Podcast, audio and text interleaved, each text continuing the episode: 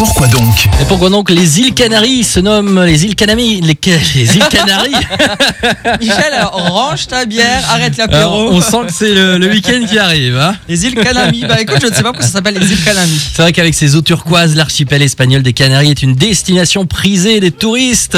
Mais contrairement à ce que l'on pourrait croire, il ne doit pas son nom à l'oiseau jaune appelé canario en Espagne, mais à un autre animal, mon cher Cédric. lapin.